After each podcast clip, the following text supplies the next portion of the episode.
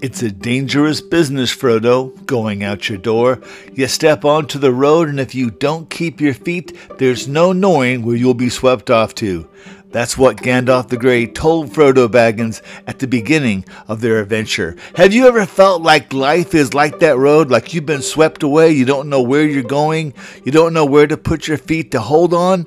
Well, that's what we're here for today. We're here to talk about the Wildwood, where all the crazy things happen, where all the wild stuff happens, and you just don't know which direction to go. Today, I'm going to bring you some words from the Wildwood that'll help you keep your feet. Hey, welcome back to our podcast. Today we have finished the book of Revelation. If I had a button here that made for a cheering sound, you'd be hearing it. Yay! We finished the book of Revelation. We're ready to move on to something brand new. I always go from the Old Testament to the New Testament, from the New Testament to the Old Testament. So we are in the book of Habakkuk. Now, it's very possible that if you've been in church for 10 or 20 years, you've never heard a sermon preached from the book of Habakkuk, from the prophet Habakkuk.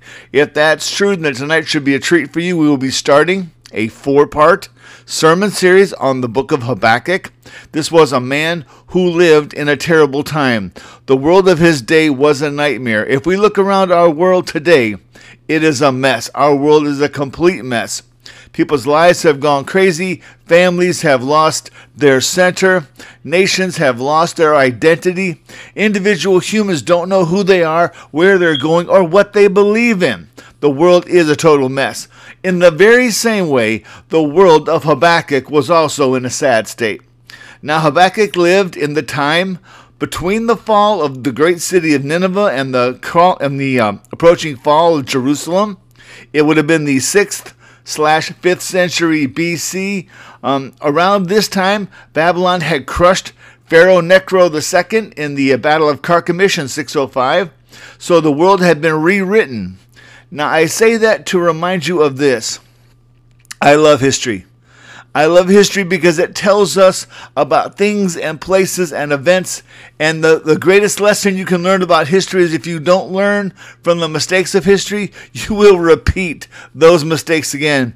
And this nation is living proof that we have not yet learned from our mistakes in the past and we are making them again. Remember that God works in time, in people's lives, in the events of nations. He is always involved.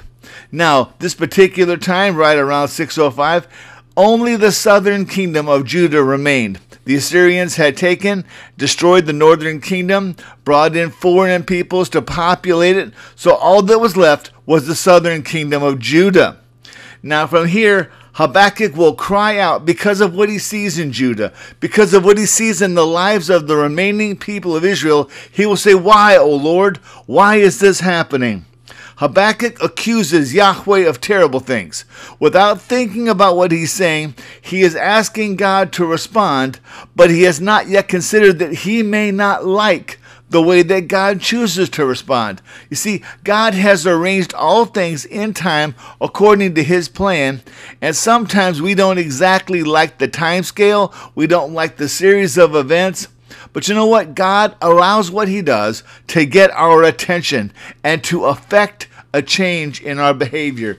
If something is happening in your life, and you find it confusing, you find it threatening, you find it um, a, a different situation, very challenging for you, I ask you, look around. What is it that God is trying to show you? What is God trying to get through to you through these events that you go through in life? Yeah, I've said it before, I'll say it again. God's plan is definitely not our idea of a rescue. Our idea of a rescue is God give me a fortune, God give me health, God me give me a house, a car, a great job, all, all of these things. But that's not always God's plan for everybody. God's plan for everyone is not health and wealth and prosperity. That may not be popular, but I challenge you to go to the Word of God and see if that is not the truth. Okay, so as we are going to look at this very first chapter of Habakkuk in the Old Testament, we're going to be looking at a series of events between God and Yahweh, between God and Yahweh, a sort of a, a question and answer time. It's going to happen this week, it's going to happen next week, and then we're going to move on and we're going to see some other things begin to develop over the next four weeks. The first thing I want you to see, the first way that God gets a hold of us is this Habakkuk charges God with a crime. Who in history would have thought that they could rail their fist into the heaven and accuse God of being a criminal? Let's see what Habakkuk says in Habakkuk 1 1. It says, The oracle that Habakkuk the prophet saw, How long, Lord, must I call for help, and you do not listen? Or cry out to you about violence and you do not save? Do you hear the anger in his voice? Do you hear the frustration of seeing what's happening in his beloved country and he is just utterly heartsick about what he's seeing? Verse 3 says this Why do you force me to look at injustice? Why do you tolerate wrongdoing? Oppression and violence are right in front of me. Strife is ongoing and conflict escalates. This is why the law is ineffective and justice never emerges, for the wicked restrict the righteous. Therefore, justice comes out perverted. Wow. This is a horrible charge to throw in the face of Yahweh God Almighty. Yes, they have seen the northern kingdom fall. They see them all taken away into captivity by the Assyrians. But now he is seeing things happening in Judah, in that southern kingdom, and he is very much afraid that the same thing that happened to them is going to happen to his own people. Let's examine this again. Verse 1 1 says this The oracle that Habakkuk the prophet saw. The word oracle literally means a lifting up of the voice or an outcry. I know that you and I know this feeling very well. In the morning, I get up to watch the news before I go to work, and I turn it on, and it will tell me a, a small child was taken captive in a, in a, in a, in a carjacking and the child was ejected onto the road and, and was killed or a woman was trying to come home with her baby and someone tried to uh, rob her and in the process killed both her and her child and I get angry. I get frustrated. I say, Lord, how can people be so sick? Now you see, there's a difference. Habakkuk charged God with the crime, even though people were responsible for it. Sometimes we want to blame God when it's people doing what people do. Here's what I always say to folks Do you not understand the word sin? The word sin takes into an effect that when Adam and Eve turned their back on God, when they tried to do it their own way, they essentially were breaking that sacred mold in which they were formed, and something creeped into them a sinful, rebellious, angry, frustrated, you know, 11 year old who can't go out on Saturday night type of anger.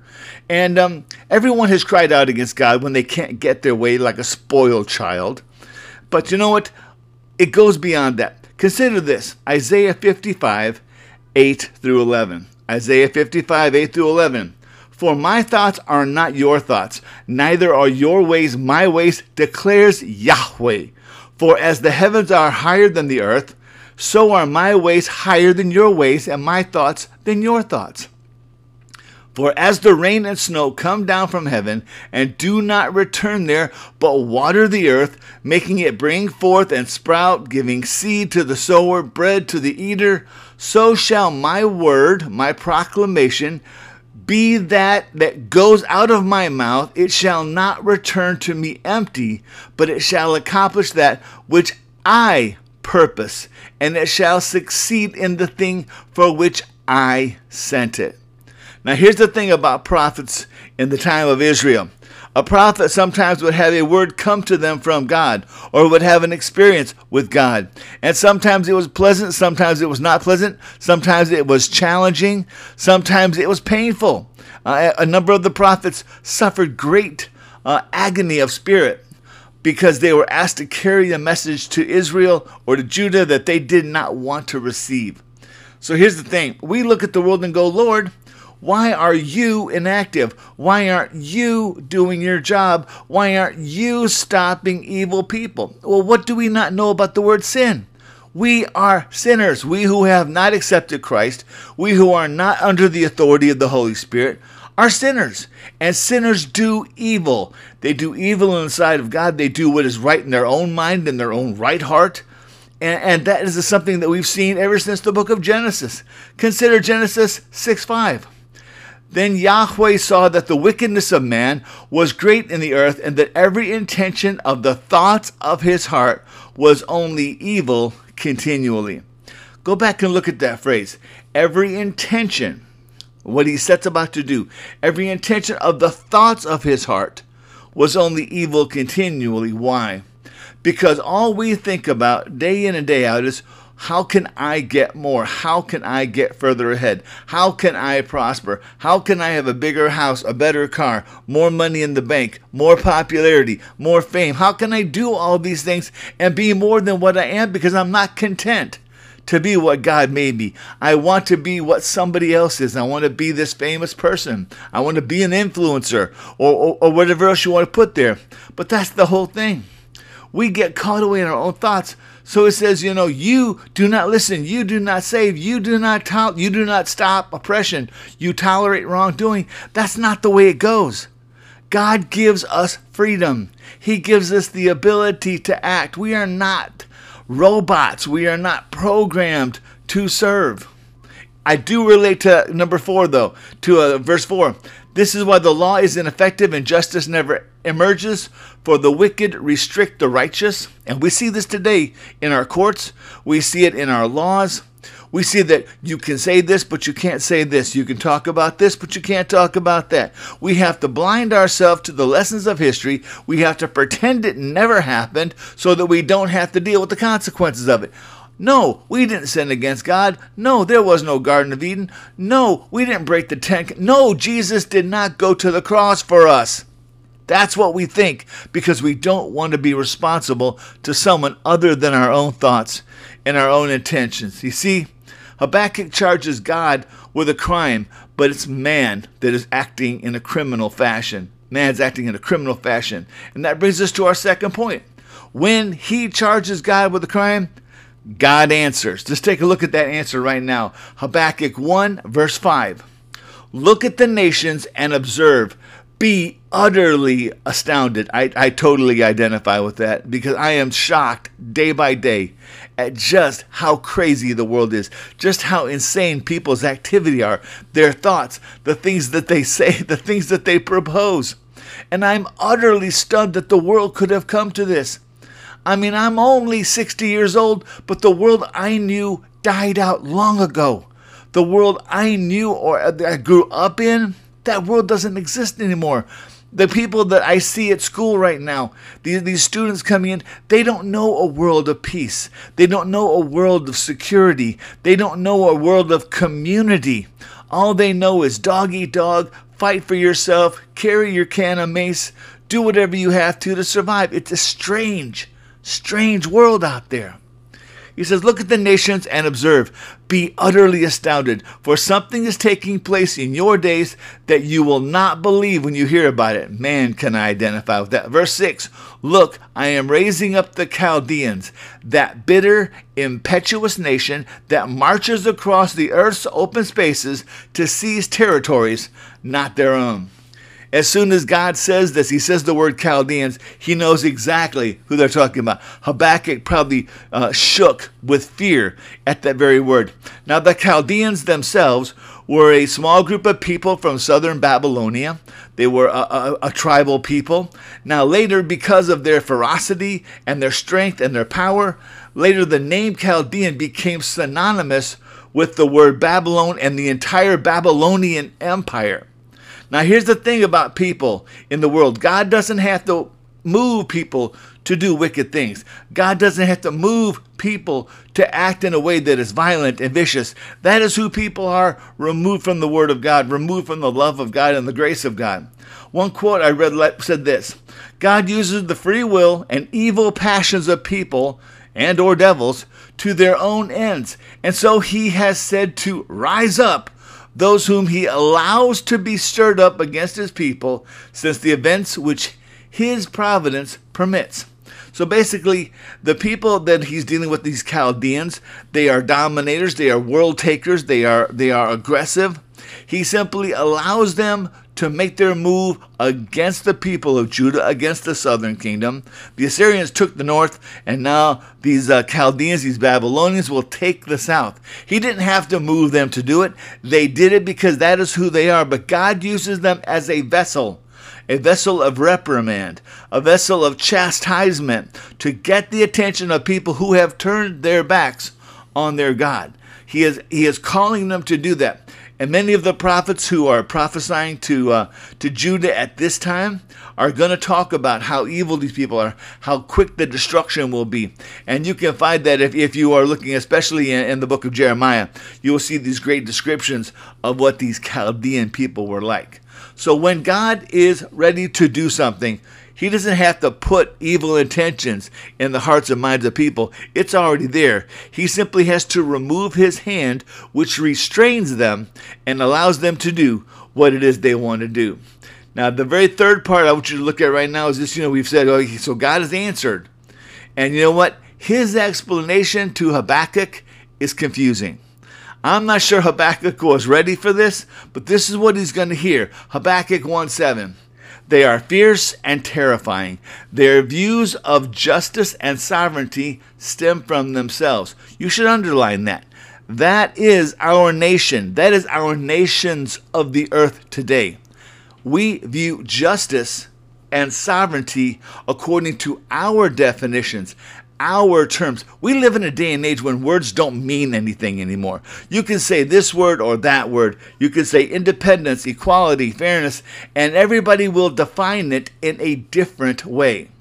In a completely different way. You can talk about the importance of history. And I've heard people say, you know what? History should be cleansed of what was and what was uncomfortable so we can make it about what it's supposed to be in the future. No, you cannot erase the past. You have to deal with the ugliness of it. You have to deal with the mistakes that were made. And then from those mistakes, you learn we must never allow this to happen again.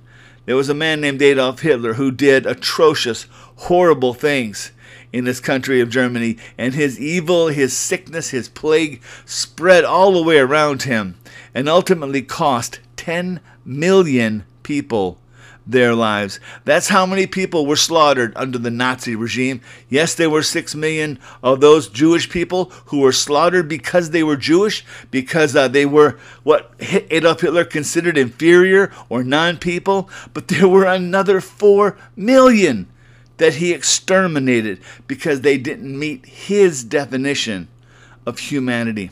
So it says their views of justice and sovereignty stem from themselves. Their horses are swifter than leopards and more fierce than wolves of the night. That was a terrifying image because wolves at night, you don't see them till they're there and they are bloodthirsty and they are a hazard to all who are out at night. Their horsemen charge ahead. Their horsemen come from distant lands. They fly like an eagle, swooping to devour. All of them come in to do violence. Their faces are set in determination. They gather prisoners like sand. They mock kings, and rulers are a joke to them. They laugh at every fortress and build siege ramps. We're going to come back to that in a minute. Build siege ramps to capture that place. Then they sweep by like the wind and pass through. They are guilty. Their strength is their God. Wow, uh, such a beautiful poetic description of what these people would be like. Also, extremely prophetic when it says that they will uh, build a siege ramp to capture it. If you have done any work in history at all, and you know I love history, the Romans built a siege ramp in 73 AD at the mountain of Masada, and Masada was a was a citadel stone in the middle of the desert, and it was on top of a very narrow approach ramp so that they could easily defend it. However, what the Romans did is they basically dug up, tore down everything around it, and they built a siege ramp that was 300 feet tall. They had to go 300 feet up to reach the gates of Masada. You know, and you think about this when the Babylonians came against Israel, they came against Jerusalem. The walls of Jerusalem were only around 39 feet high at that time. So when it says they would build siege towers or siege ramps, or I've actually read siege walls, uh, they didn't have to go as high as the Romans did. Now it took the uh, Romans several months to build a 300 foot siege ramp at Masada. So we know that the Babylonians, who were organized and and well well versed in this sort of warfare, they could have built it in a very short period of time. If we want to know a little bit more about how this is going to work out, consider 2 Kings 25 1. This is, this is the prophecy about what's going to happen. Let's look at what actually happened. 2 Kings 25 1. In the ninth year of Zedekiah's reign, on the tenth day of the tenth month, King Nebuchadnezzar of Babylon advanced against Jerusalem with his entire army. They, lead, they laid siege to the city and built a siege wall up against it and all around it. The city was under siege until King Zedekiah's 11th year. Now, Jerusalem fell in 586 BC. So it fell in 586 BC. I said we were talking about the end of the 6th, um, early into the 5th century, when you're talking about Habakkuk's uh, ministry. And so you know that he's just warning them hey, this is what's going to happen. He even told them exactly how the Babylonians would take the city, laying massive mounds of dirt up against the outside, giving themselves a, a, leverage to get up higher, to get up to the top, to get in. If you go to the um, medieval, medieval days, uh, they would lay large um, ladders up against the sides of these castles, and they would climb the ladders and they would go over the top rather than trying to go through the walls. So here, all they had to do was build a siege a wall or a siege ramp against it, and that's how the city of Jerusalem was taken. It's incredible when you look at it. Now, if you want to know ultimately what's going to happen uh, to the king who is going to besiege Jerusalem. Uh, you know, basically he's saying, this is what's going to happen. This is this is how I've got things laid out. What they couldn't have known was how it would ultimately end up. An example of God's ultimate justice, which did not come at that time but came later, can be found in Daniel 4 29 and 32. Why do I go forward? Simple. When God makes a promise, you know there will be a fulfillment. So if you are ever doing Bible studies in the Old Testament, find the promise, find the fulfillment. Every time you find the fulfillment, you have more and more confidence in the God who says, I will do this, I will do that. We just went through Revelation. Jesus said, If I go, I'm going to come back. And we know that right there in Revelation, he came back. If he said to us, he will judge, we know in Revelation, he was the judge and he will judge on that day. But let's go back. So they said that these Babylonians, these Chaldeans are going to sweep in, they're going to build siege walls, they're going to take Jerusalem. At that time, they thought Jerusalem was safe, they thought they could do it. But Daniel 4 29 through 32 says this At the end of 12 months, he was walking on the roof of his royal garden in Babylon. Now, this is King Nebuchadnezzar that we just had mentioned a minute ago. And the king uh, said, is not this great Babylon, which I have built by my mighty power as a royal residence and for the glory of my majesty. Isn't it amazing? Isn't my city fantastic? Yes, because I built it, it, reflects my glory.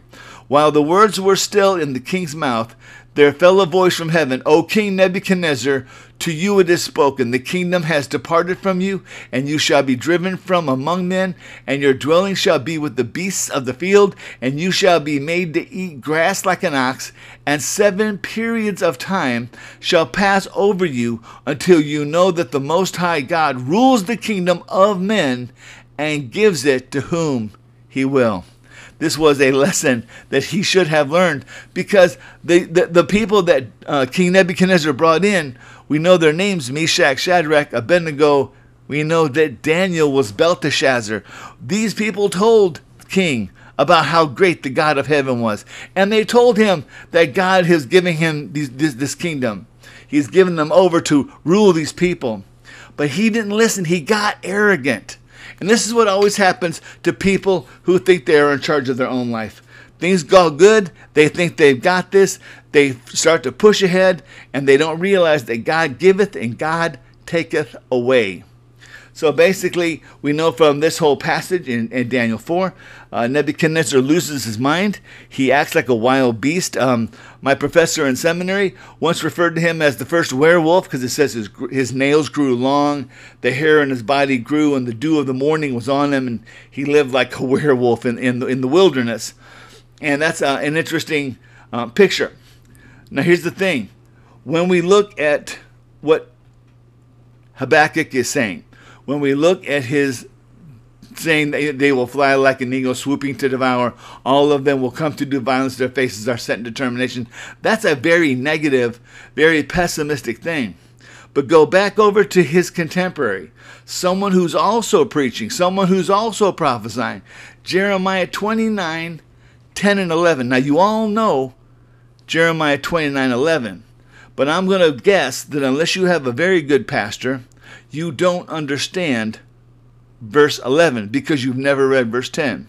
Verse 10 of Jeremiah 29 says, For thus says Yahweh, when 70 years are completed for Babylon, I will visit you, and I will fulfill to you my promise and bring you back to this place. You're going to be slaves for 70 years. You're going to go away into a foreign land for 70 years. Most of you will die in that foreign land. He tells them in that same chapter, hey, settle down, plant vineyards, you know, build a house, grow a family, because you ain't going nowhere. You're going to be there for 70 years.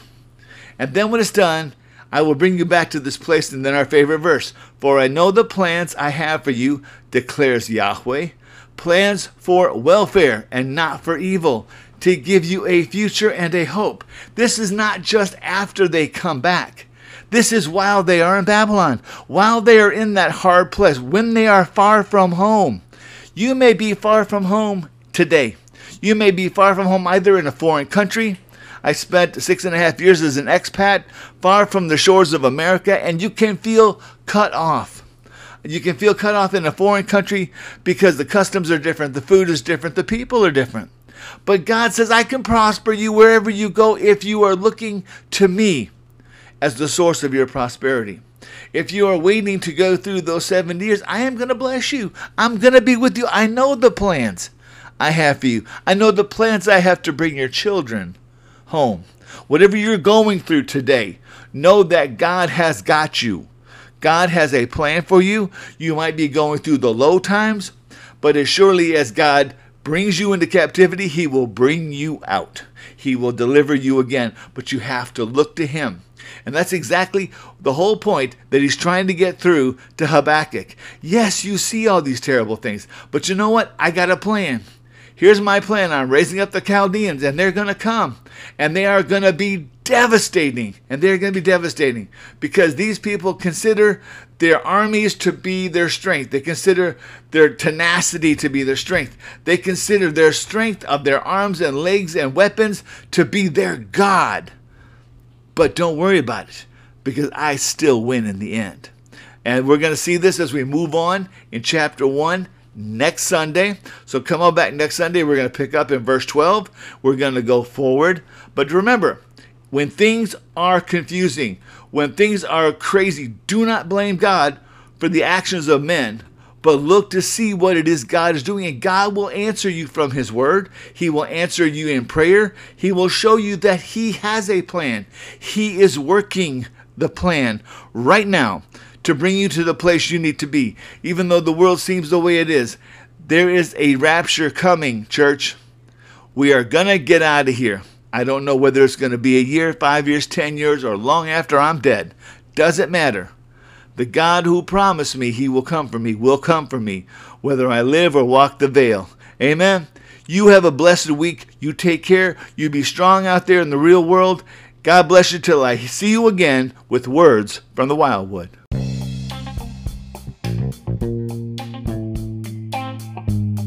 Hey, everybody. Thanks for tuning in today to listening to our programs. We appreciate your attention. We present this for you as a way of building up God's people, giving you hope in these dark days. They are presented to you commercial free. We don't solicit money from any companies, Bible organizations, or churches. We put it out there because we believe wholeheartedly that the Word of God is the only hope this country or any country could have.